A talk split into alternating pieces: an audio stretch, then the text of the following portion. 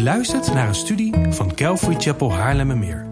We bidden dat de Heer tot je zal spreken en je zult groeien in jouw persoonlijke relatie met de levende God. Bezoek voor meer informatie onze website calvarychapel.nl. Dat is C A L V A R Y C H A P E L.nl. Afgelopen week hebben wij samen in Romeinen gekeken naar Romeinen 8, vers 19 tot en met 25, waarin we bijbelse hoop voor Gods kind gezien hebben, voor Gods kinderen gezien hebben. En we hebben erin gekeken naar Wikipedia hoop, met de definitie van een, van een wens die je hoopt dat uitkomt en dat je er passieve uh, hoop kan hebben en actieve hoop. Met passieve hoop door maar gewoon achterover te zitten en actieve hoop door eraan te werken. Maar we hebben gezien dat dat, in, dat dat niet te vergelijken is met hoop die God geeft in het woord. Want hoop die we van God krijgen is gebaseerd op God. Is gebaseerd op wie God is. Hij is de, God is de reden en basis van onze hoop. God is de reden dat we vaste en zekere hoop kunnen hebben. En we hebben gezien dat je dat kan vinden door in het woord te kijken naar wat God al gedaan heeft. Wat God nu doet en wat God nog gaat doen. Dat zijn allemaal redenen voor ons om hoop te hebben. Maar zoals vorige week ook gezegd, we hebben al een hele hoop tijd besteed aan details van Romeinen. En voor de duidelijkheid, die details zijn belangrijk. En die zijn goed en die zijn nuttig en die zijn tot opbouw van de gemeente. Alleen wat we niet moeten vergeten als christenen is dat Romeinen groter is dan Romeinen 8 vers 1. Of dan Romeinen 8 vers 28. Of dan een willekeurig vers uit het boek. Want een van de gevaren van Bijbelstudie vers voor vers door het woord, is dat we de grotere context, het grotere plaatje uit het oog verliezen van het boek. Dat we uit het oog verliezen wat God als groter plaatje aan ons wil communiceren. En dat is waarom we vandaag gaan terugkijken naar Romeinen tot nu toe. We gaan kijken naar Gods weg van rechtvaardiging. En ik weet dat ik een hele hoop dingen ga herhalen die ik al eerder gezegd heb. Maar dat is wel belangrijk, want dit zijn dingen die God aan ons wil vertellen. Dit zijn dingen die God met ons wil communiceren in zijn woord. En om bijvoorbeeld een van de meest bekende versen, Romeinen 8:28, in de juiste context te kunnen zien, moeten we weten wat er voor geschreven staat. Romeinen 8:28 zegt: "Wij weten dat voor hen die God liefhebben, alle dingen meewerken ten goede. Voor hen namelijk die overeenkomstig zijn voornemen geroepen zijn." Dit vers is prachtig, op zichzelf staand. Dat is echt een fantastisch Bijbelvers. Het is er eentje om uit je hoofd te leren. Om op een plakkaat te schrijven, om boven de deur te plakken. Op, doe ermee wat je wil. Maar we moeten niet vergeten dat het vers 28 van hoofdstuk 8 is. Wat betekent dat er zeven hoofdstukken en 27 versen aan vooraf zijn gegaan. Die opbouwen naar het feit dat Paulus dit nu kan zeggen. En dat is wat we als christenen, die vers voor vers door het woord gaan, wel eens uit het oog kunnen verliezen. En voor de duidelijkheid, ik hou echt van vers voor vers door het woord gaan. Want dat betekent dat ik niet zelf na hoef te denken over thema's, maar dat God me die gewoon al gegeven heeft. Het betekent dat, ik, dat we dingen mogen leren zien in context. Maar we moeten dus juist ook die context blijven zien.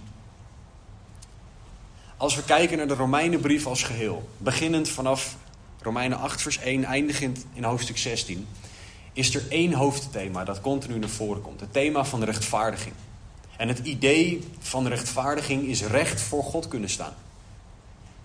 En de hele brief is erop gericht dat Paulus de mens wil duidelijk maken dat je rechtvaardiging nodig hebt en dat dat iets in je leven gaat doen. We hebben tot nu toe gezien dat Paulus de noodzaak voor rechtvaardiging uitgelegd heeft. Hij heeft de weg naar rechtvaardiging uitgelegd. En hij is bezig tot en met hoofdstuk 8 om het effect van rechtvaardiging uit te leggen. En daardoorheen zien we Gods weg van rechtvaardiging. En dit is echt een ontzettend belangrijk thema. Iets dat elk mens moet horen. Want dit gaat om dingen van eeuwigheidswaarde. Dat is ook waarom Paulus in Romeinen hoofdstuk 1 het volgende zegt. In vers 16 en 17. Hij zegt, ik schaam mij niet voor het evangelie van Christus. Want het is een kracht van God tot zaligheid voor ieder die gelooft. Eerst voor de Jood en ook voor de Griek. Want de gerechtigheid van God wordt daarin geopenbaard, uit geloof tot geloof, zoals geschreven is, maar de rechtvaardige zal uit het geloof leven. Dat is wat wij ons moeten beseffen. Dat is de boodschap die Paulus communiceert door de hele brief heen. We moeten gerechtvaardigheid worden. Of we moeten gerechtvaardigd worden, sorry. En de enige manier waarop dat kan, is door geloof. Want de gerechtigheid van God wordt daarin geopenbaard uit geloof tot geloof. Als we dit uit het oog verliezen, dan gaan we verkeerd begrijpen wat Paulus in deze hele brief aan het communiceren is. En tegelijkertijd is dit voor iedere christen die al langer dan vijf minuten christen is een ontzettende grote uitdaging. Want Paulus zegt hier: Ik schaam mij niet voor het evangelie van Christus. Dat is echt een waarheid die wij moeten kennen. En christenen gaan soms dingen gebruiken, ik zelf ook, van ja, de, je, je moet de juiste timing hebben om het evangelie te delen. En daar zit een kern van waarheid in.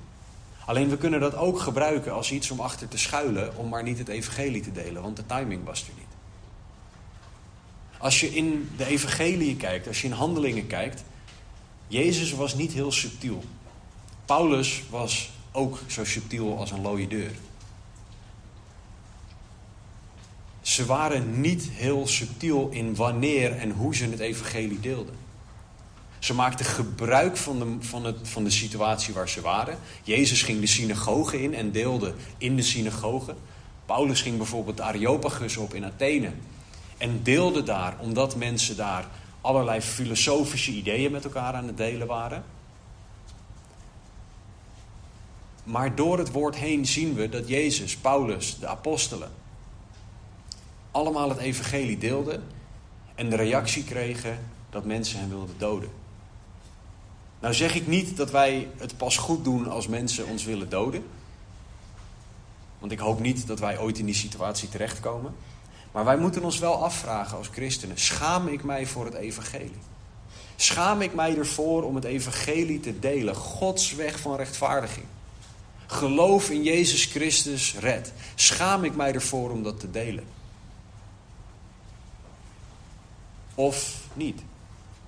Ik hoop namelijk dat we ons er niet voor schamen. Ik moet eerlijk bekennen dat ik me er vaak genoeg, als ik echt objectief kijk, dat ik me ervoor schaam. En dat ik niet deel wat het evangelie is. Met mijn collega's, met mijn buren, met mijn familie. Terwijl Gods opdracht is, die we door Paulus heen horen, ik schaam mij niet voor het evangelie van Christus.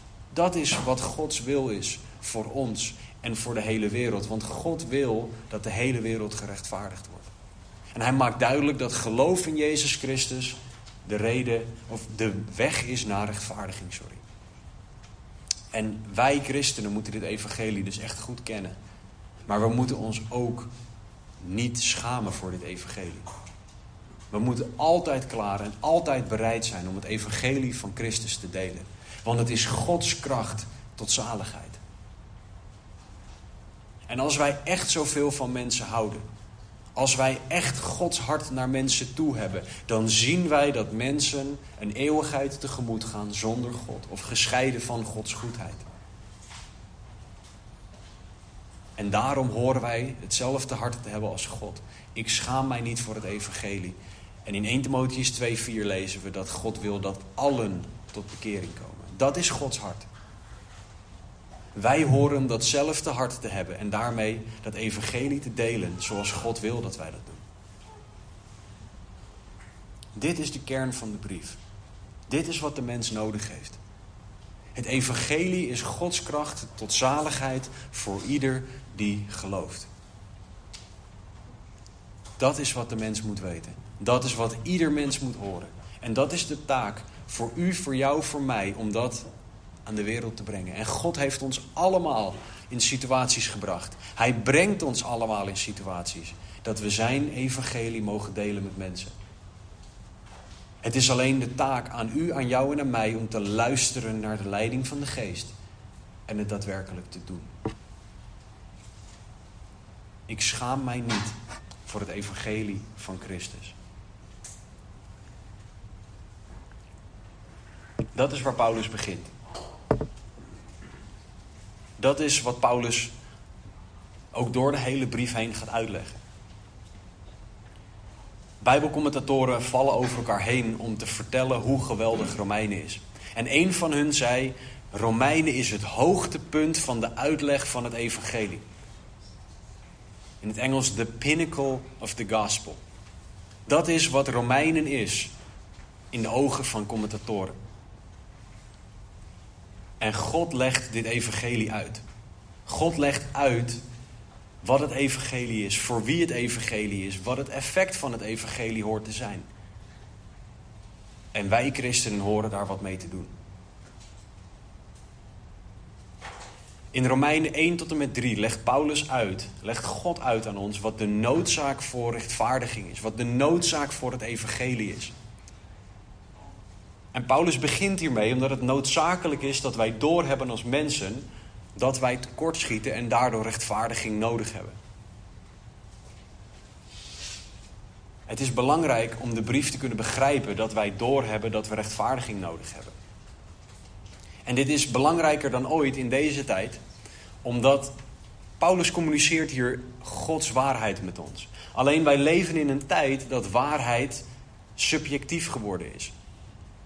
En specifiek de echt belangrijke waarheden worden subjectief gemaakt.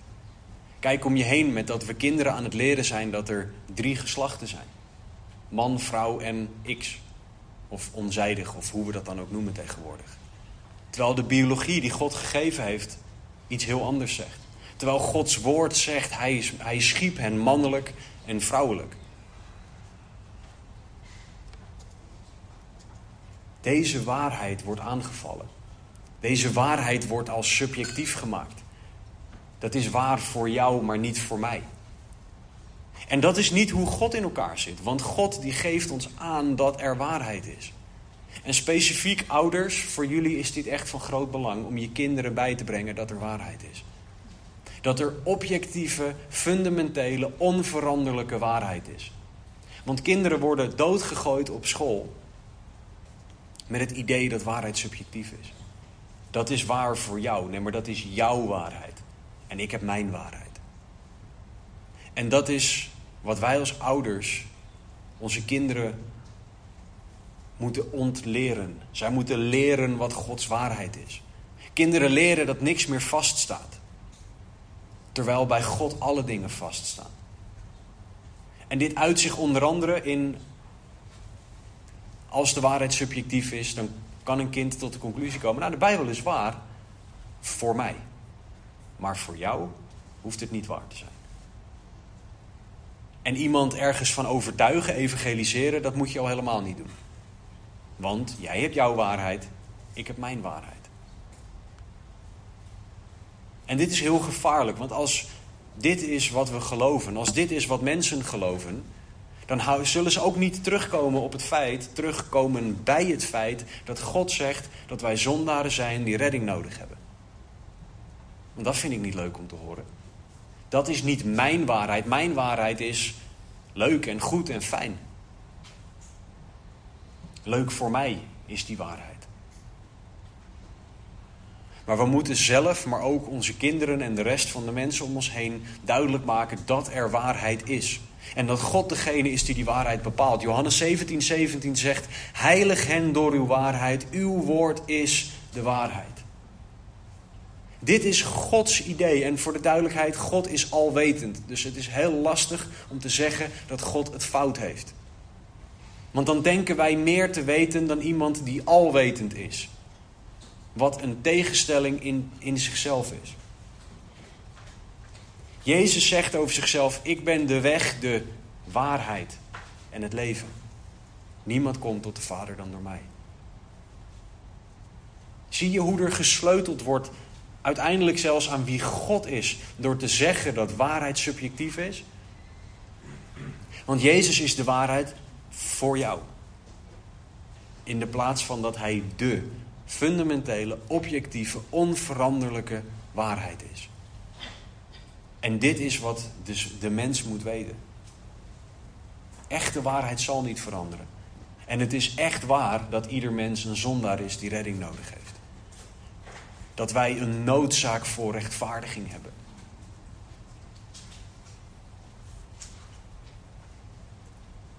In Romeinen 1 zien we dat alle mensen deze rechtvaardiging nodig hebben. Alle mensen, alle zondaren worden daar op één hoop gegooid. De mens die in de schepping kan zien hoe goed en hoe groot God is, kiest er toch te vaak voor om Hem niet te kennen. In Romeinen 1, vers 20 en 21 staat het volgende. De dingen van Hem die onzichtbaar zijn, worden sinds de schepping van de wereld uit Zijn werken gekend en doorzien. Namelijk en Zijn eeuwige kracht en Zijn goddelijkheid, zodat zij niet te verontschuldigen zijn. Want zij hebben, hoewel zij God kennen, Hem niet als God verheerlijkt of gedankt, maar zij zijn verdwaasd in hun overwegingen en hun onverstandig hart is verduisterd.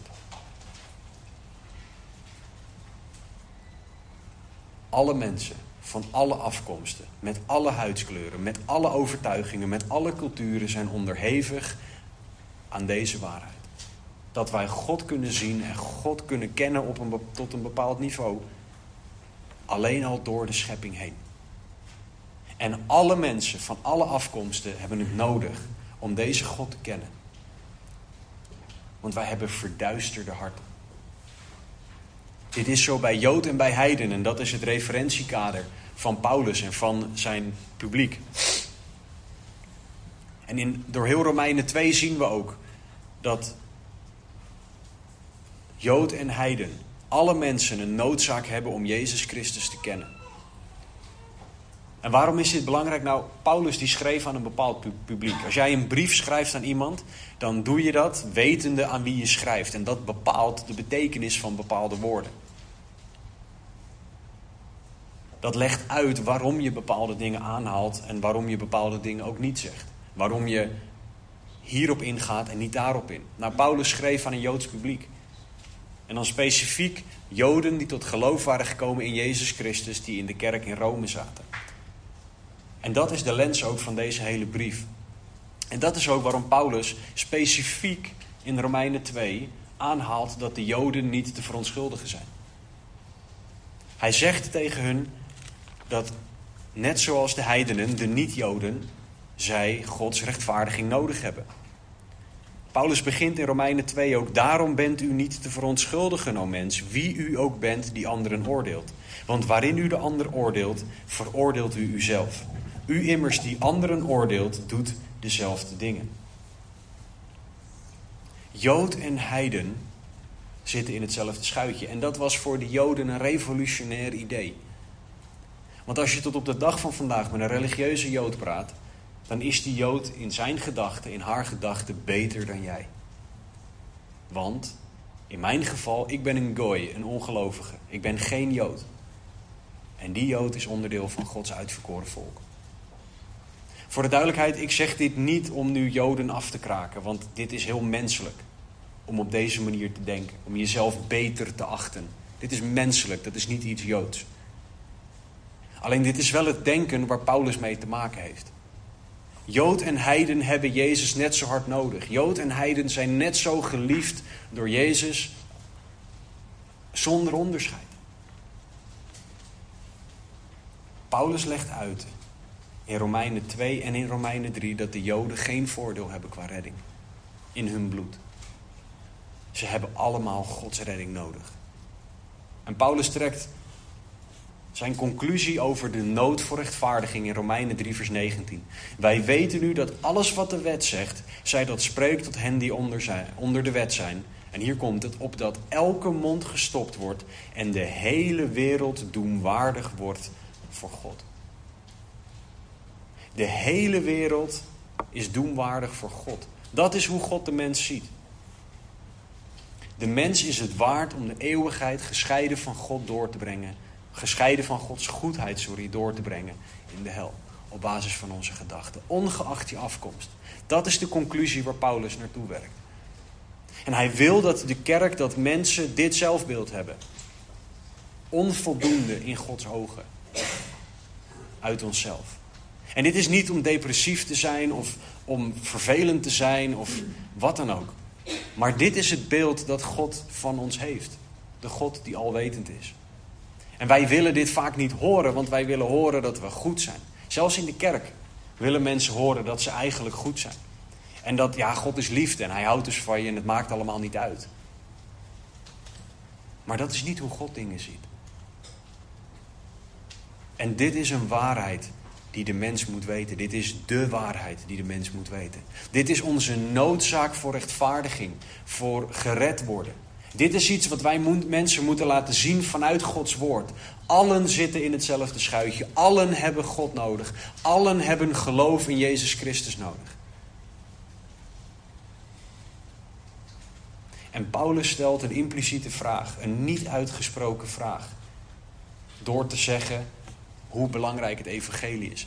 Hij stelt de vraag: dien jij God en zijn evangelie of dien jij iets of iemand anders? Hij stelt de vraag: bepaal jij hoe God mensen redt of bepaalt God hoe God mensen redt? Want als God het namelijk bepaalt, dan hebben wij de opdracht van God gekregen om mensen te vertellen over Gods redding. Om mensen te vertellen over hun situatie en dat ze God nodig hebben.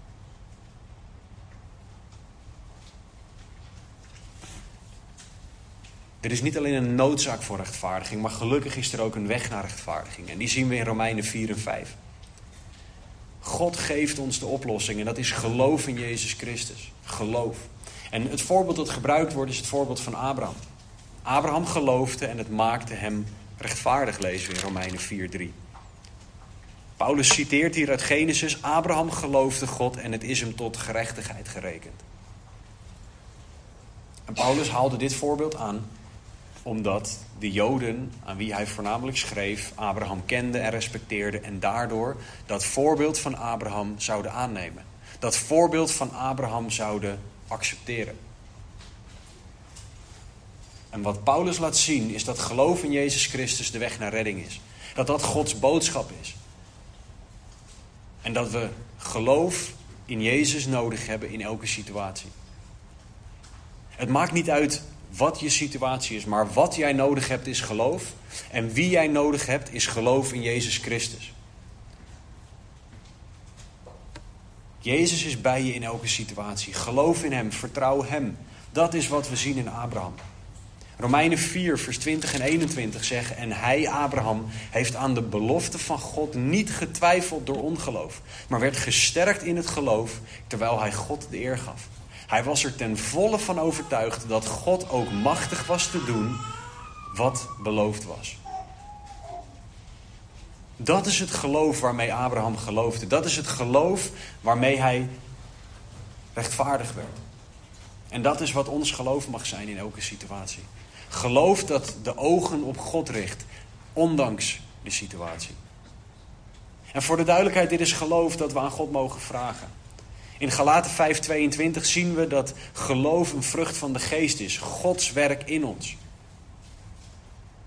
Dus ik hoef niet zelf heel hard geloof op te gaan zitten wekken. Heel hard te gaan willen en geloof op te wekken. God wil mij dit geloof geven. Dit vraagt om meer geloof in God, vraagt om meer afhankelijkheid van God. De keuze voor God is een, is een keuze. Dat, dat jij ervoor kiest, dat jij gelooft dat wat God zegt waar is. Maar groeiend geloof is iets dat God ons geeft. En daarom moeten wij afhankelijk leren leven van God. Dus niet alleen moeten we geloven in een onzichtbare God, maar we moeten ook afhankelijk zijn van die God. En dat is iets dat de wereld niet leuk vindt. Dat is iets wat de wereld niet snapt. Dat is iets waarvoor we soms zelfs ook belachelijk gemaakt worden. Maar dit is wel hoe God wil dat wij leven. In geloof. En dat is de weg naar rechtvaardiging. Simpel geloof dat Jezus Gods zoon is. En daarna leven naar het geloof dat God in en door je heen gaat laten groeien.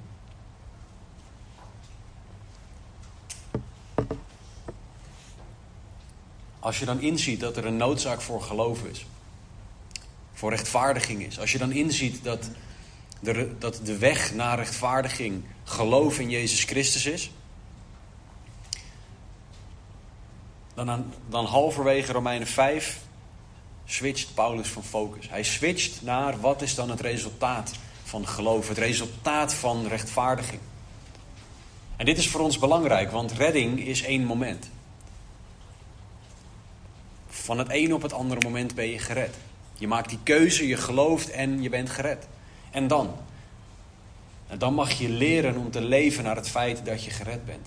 En dat is het heiligingsproces wat Paulus uitlegt.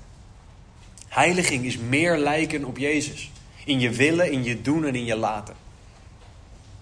Zelfs in je willen. Juist in je willen. Want als jij de juiste dingen doet, maar met een ontzettend slechte houding, is dat nog steeds niet juist in Gods ogen. God wil dat ons willen, ons doen en ons laten op Hem lijkt. God wil dat zonde niet in ons regeert, maar dat Jezus Christus in ons regeert. En in de tweede helft van Romeinen 5 legt Paulus uit over de eerste mens door wie de zonde kwam en de tegenhanger van die eerste mens, namelijk Jezus, die verlossing bracht. Romeinen 5:21. Opdat evenals de zonde geregeerd heeft tot de dood, zo ook de genade zou regeren door gerechtigheid tot het eeuwig leven door Jezus Christus onze Heer. Paulus heeft het hier over Gods genade. En dit is waar voor elk mens. Dit is waarheid, nogmaals, dit is Gods waarheid, dat wij Zijn genade nodig hebben. En die genade, dat in de uitleg omvat dat Gods liefde en Gods barmhartigheid en Jezus liefde en zo ontzettend veel dingen. Jezus offer aan het kruis.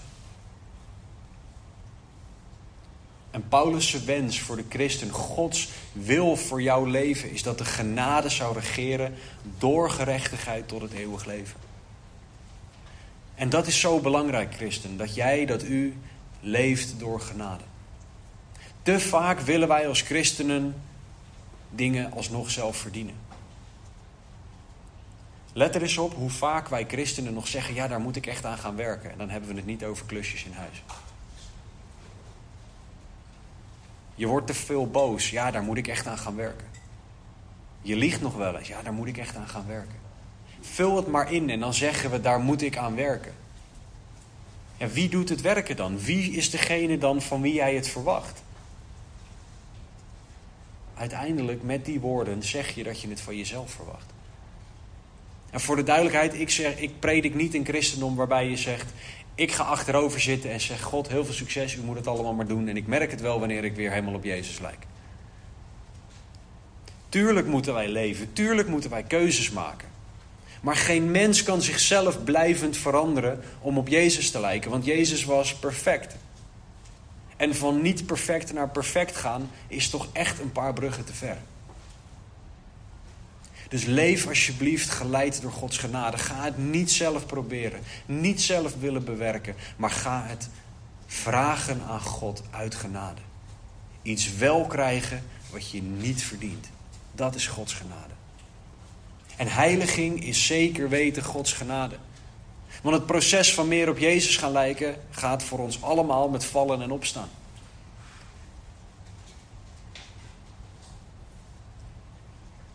Mensen hebben soms hele rare ideeën. Een van die vallen en opstaan momenten is sommige christenen in Rome dachten dat ze meer moesten zondigen om die genade te kunnen ontvangen. En daarom zegt Paulus in Romeinen 6, vers 1 en 2: Wat zullen wij dan zeggen? Zullen wij in de zonde blijven opdat de genade toeneemt? Volstrekt niet. Hoe zullen wij, die met betrekking tot de zonde gestorven zijn, nog daarin leven? Wij christenen horen niet geleid te worden door de zonde. Wij horen geleid te worden door Gods geest. Dat is leven uit genade. Dat is leven naar Gods wil. Dat hoort het resultaat van rechtvaardiging in, in jouw leven te zijn.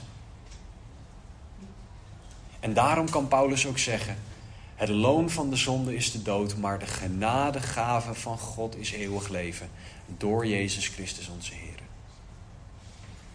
We staan hier voor een keuze. Het loon van de zonde dat de dood is, of de genadegave van God die eeuwig leven is. Dat is de keuze waar we voor staan. En genade is dat God het ons wil geven, terwijl we het werkelijk waar niet verdienen. In Romeinen 7 zien we de menselijke kant van heiliging. Het resultaat van dat rechtvaardiging uh, verhaal is nog steeds dat heiliging, maar er zit een menselijke kant aan. Want wij hebben onze eigen ervaringen. Wij zijn zondaren die worstelen met, met ons vlees, met onze zondige natuur. En in Gods wet zien we dat we zondaren zijn. En die confrontatie moeten wij aangaan als christenen. We moeten continu erop gewezen worden dat we zondaren zijn. Want als wij op een gegeven moment gaan denken, nou dat doe ik eigenlijk wel heel goed voor elkaar. Nee, ik heb deze zonde nu echt onder controle. Het gaat allemaal goed. Ik, ik, ik, ik, ja, ik kan het zelf eigenlijk. Het gaat gewoon goed.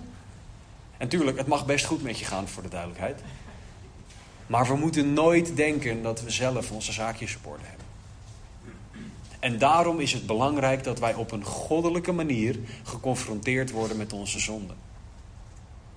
Want op een goddelijke manier geconfronteerd worden met je zonde betekent dat God zegt: Ja, je bent een zondaar, maar mijn genade is groter.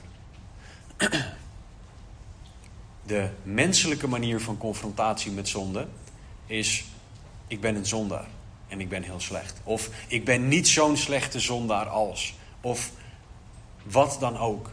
Maar God laat ons in een spiegel zien wie we zijn, hoe slecht we zijn, hoe erg het is. En daarna zegt hij: Maar mijn genade. We moeten ons echt realiseren wie we zijn als christenen. En daarin wie God is.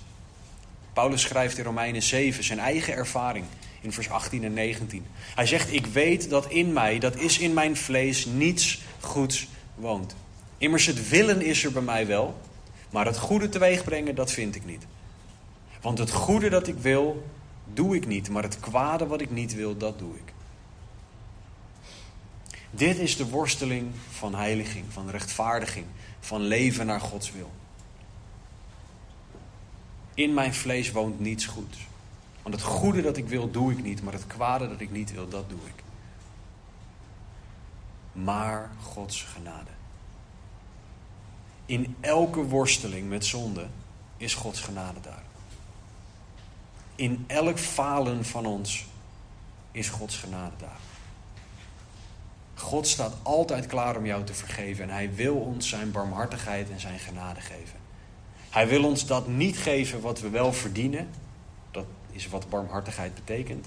En hij wil ons wel geven wat we niet verdienen. Zijn genade. Dus hij wil ons niet het oordeel geven dat we eigenlijk wel verdienen. Want Jezus heeft dat al voor ons gedragen. En hij wil ons wel geven wat we niet verdienen, namelijk zijn liefde. En zijn rust en zijn vrede en ondersteuning en al die dingen. En wij hebben dit zo nodig in het heiligingsproces. Want zonder genade zou het heiligingsproces heel snel over zijn. Dan word je gered, dan begint het heiligingsproces en drie tellen later zondig je bliksem uit de hemel en is het klaar.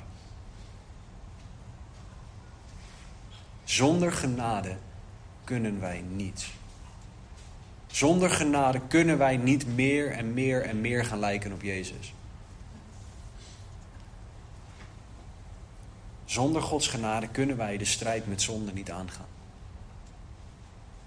Deze strijd met zonde is echt. En we moeten deze strijd ook erkennen en hierin elkaar ondersteunen. God heeft de kerk aan elkaar gegeven om elkaars lasten te dragen, zegt Galaten 6. Juist ook in de strijd met zonde. God heeft de kerk aan elkaar gegeven om elkaar terecht te wijzen.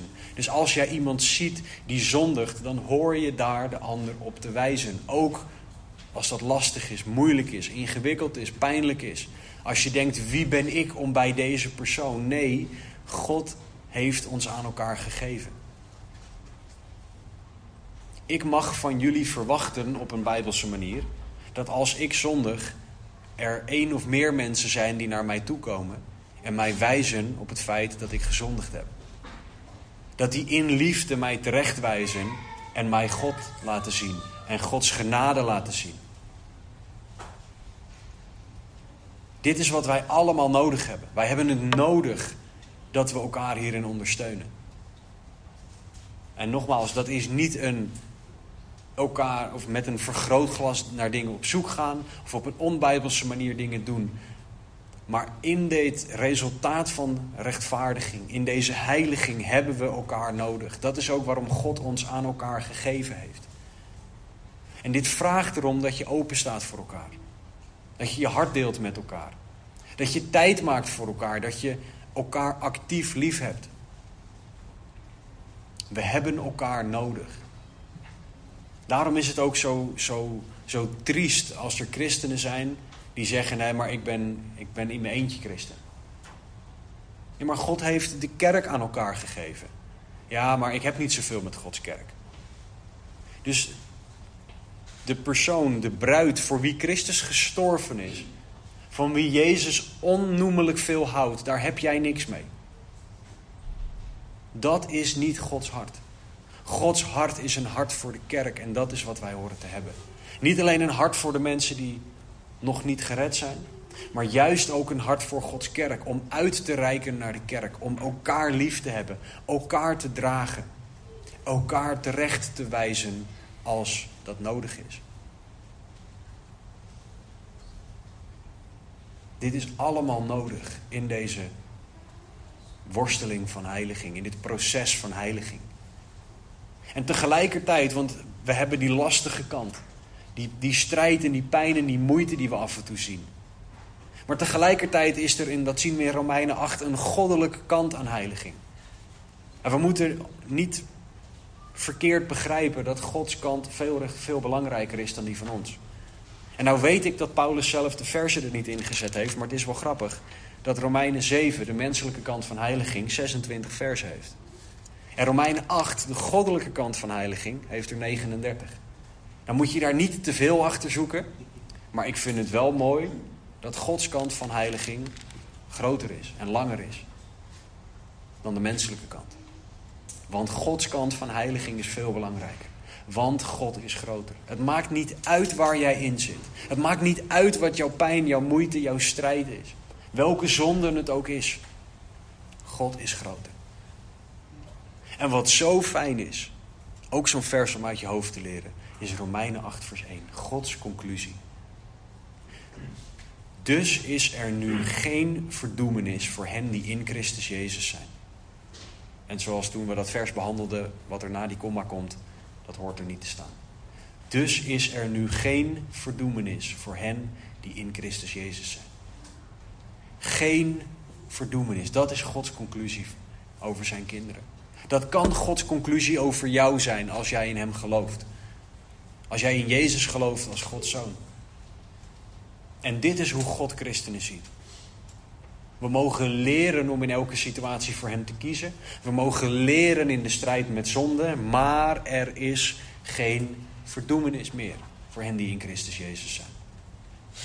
We mogen leren om geleid te worden door de geest. Maar wanneer we daarin falen, is er geen verdoemenis in Christus. We mogen ons realiseren dat God onze papa is. Onze hemelse papa. In vers 15 staat er dat wij de geest van aanneming tot kinderen ontvangen hebben, door wie wij roepen, Abba, Vader. En wanneer wij falen te leven als zijn kinderen, is er geen verdoemenis in Christus, vanwege Gods genade. God is bij ons in ons lijden en geeft ons een eeuwigheidsperspectief in ons lijden. En wanneer wij falen dat juiste perspectief te hebben, is er geen verdoemenis in Christus. vanwege Gods genade. God is er altijd en Hij is er in elke situatie. Wat je ook meemaakt, wat er ook gebeurt, Gods genade is groter, Gods liefde is groter. En er is geen verdoemenis in Christus. Dat is zo'n geruststelling die God zijn kinderen wil meegeven.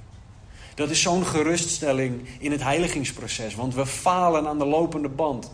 Wij mensen, ik mens. En tegelijkertijd is er geen verdoemenis in Christus. Dit is echt zoiets om in je hoofd te stampen. Want Satan, de vijand, vindt het leuk om ons hierop aan te klagen. En te zeggen, ja, maar jij hebt gezondigd en jij bent een zondaar. En dat betekent dat er, dat er verdoemenis is. Want de zonde verdient een straf, zegt, staat er in het woord. Nou heeft hij daar gelijk in. Alleen, hij is heel goed in dingen uit zijn context halen. Want er is geen verdoemenis in Christus. Dit kan regelrecht tegen je gevoel ingaan. Maar God wil dat wij dit beseffen: dat Hij bij ons is, dat Hij God is, dat Hij ons draagt. En dat in dit proces van rechtvaardig leren leven, dat God erbij is. En dat God ervoor gezorgd heeft dat er geen verdoemenis is voor hen die in Christus zijn. En een onderdeel van heiliging is dus dat wij God juist gaan zien, God juist gaan kennen. Dat we onszelf daardoor juist gaan zien.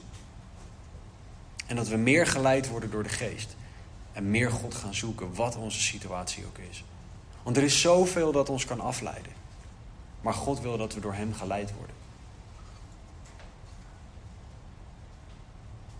Tot nu toe in Romeinen hebben we de noodzaak voor rechtvaardiging, voor redding gezien. We hebben de weg naar redding en rechtvaardiging gezien en we hebben het effect van rechtvaardiging hebben we aangestipt, zijn we mee bezig, gaan we verder mee. Deze dingen horen jouw hart te raken. Deze dingen horen jouw hart elke keer te raken. En als dat niet zo is, en ik weet van mezelf dat er echt dingen zijn die mijn hart niet raken, die dat wel zouden moeten doen, dan moet ik daarmee naar de Heer. Heer, wat is er in mijn hart aan de hand dat ik nu hier zonder gevoel, zonder aangeraakt of iets te worden, naar kan luisteren? Wat is er aan de hand in mij dat ik niet meer die passie heb om mensen over u te vertellen? Dat ik niet meer zie dat ik een zondaar ben die u nodig heeft. Dat ik misschien niet meer zoveel vertrouwen op geloof als dat ik zou moeten. Dat ik niet meer zo vol vuur en vlam, vol vuur en passie, sorry, achter die heiliging aanren. Wat is er in mijn hart aan de hand? En daarom is dat grote plaatje van Romeinen ook zo belangrijk. Dat we ons niet verliezen in de details, maar blijven zien wat Gods grote plaatje is dat Hij aan ons wil vertellen. Zodat we daardoor geraakt kunnen blijven worden. Als jij nog niet gelooft, dan is deze rechtvaardiging nodig voor jou. Jij moet weten dat jij niet goed genoeg bent als je jezelf naast Gods standaard legt. En dat betekent dat jouw zondige gedrag de eeuwige dood verdient. Eeuwig gescheiden zijn van Gods goedheid in de hel. En dat is niet bangmakerij of een soort manipulatief trucje om je over te halen, om je leven aan Jezus te geven, zodat ik uiteindelijk geld uit je zou kunnen halen of zo. Op geen enkele manier is dat de bedoeling. We mogen weten dat Jezus onze straf gedragen heeft. Dat we in Hem mogen geloven. En dat we, als we vergeving vragen, we eeuwig gered zijn. We rechtvaardig zijn. Dat is wat jij nodig hebt als jij nog niet in Jezus gelooft op dit moment. Dat is wat ieder mens elke dag nodig heeft. Kies vandaag voor Jezus. Christen, doet het evangelie jou nog wat? Zoals ik net ook al vroeg, doen deze Bijbelgedeeltes jou nog wat? Als niet, ga daarmee naar de Heer. In de tijd van aanbidding die er zo komt, ga echt naar God. En vraag Hem om jou weer gevoelig te maken voor Zijn woord. Christen, zie jij de noodzaak voor rechtvaardiging? Vraag jij God nog steeds om vergeving? Zie jij die noodzaak voor rechtvaardiging als een reden om mensen over Jezus te vertellen? Of gaat het gewoon maar langs je heen en vind je het allemaal wel best? Christen, vertrouw jij op Gods weg naar rechtvaardiging? Oftewel, niet uit mijn kracht, maar uit Gods kracht. Leef jij uit geloof of uit je eigen daden? Christen, groei jij in het resultaat van rechtvaardiging? Groei jij in meer op Jezus lijken? Laat Jezus jouw leven doorlichten en laat Hem jouw leven veranderen. Laten we bidden. Vader God, dank u wel. Dank u dat u goed bent. Dank u dat u trouw bent. Dank u dat u ons alles geeft wat we nodig hebben, heren, en meer. Maar heren, houd ons alstublieft gevoelig voor wie u bent. Houd ons alstublieft afhankelijk van u. En heren, voor degenen die nog niet geloven, heren, breng ze tot geloof. Laat ze zien dat ze rechtvaardiging nodig hebben. Heren, want u bent God en u weet alles. En dit is wat u zegt in uw woord. Heer, ik bid dat u mensen zal veranderen vandaag. Dat u mensenharten zal aanraken. En dat u uzelf kenbaar zal maken. Aan een ieder die hier zit, aan een ieder die luistert. Heer, dat we de noodzaak voor rechtvaardiging, de weg naar rechtvaardiging en het resultaat van rechtvaardiging zullen gaan zien in onze eigen levens en daarna zullen verlangen in de levens van mensen om ons heen. Kom ons tegemoet, heren, met alle vragen en moeite en pijn en vreugde die we hebben. Help ons om te kiezen voor u, te leven naar uw wil. En heren, dat allemaal uit genade. In Jezus' naam bidden we. Amen. Paulus schrijft in Romeinen 16. Hem nu die in staat is u vast te doen staan. Overeenkomstig mijn evangelie en de prediking van Jezus Christus. Overeenkomstig de openbaring van het geheimenis. Dat door de tijden heen verzwegen was. Maar dat nu geopenbaard is en door de profetische schriften onder alle heidenen bekendgemaakt is. Overeenkomstig het bevel van de eeuwige God om hen tot geloofsgehoorzaamheid te geloofsgehoorzaamheid te brengen. Aan Hem, de alleenwijze God, zij door Jezus Christus de heerlijkheid tot in alle eeuwigheid. Amen. Het is mijn gebed voor jullie deze week dat je zal leven naar de rechtvaardiging die God voor je heeft. Dat je zal verlangen naar rechtvaardiging in de levens van mensen om je heen. En dat je Gods wil meer en meer zal gaan doen. We zullen nu nog een aantal liederen zingen met het aanbiddingsteam. Voel je vrij om te zitten of te staan. Maar zoek echt de Heer. En, en laat God tot je hart spreken.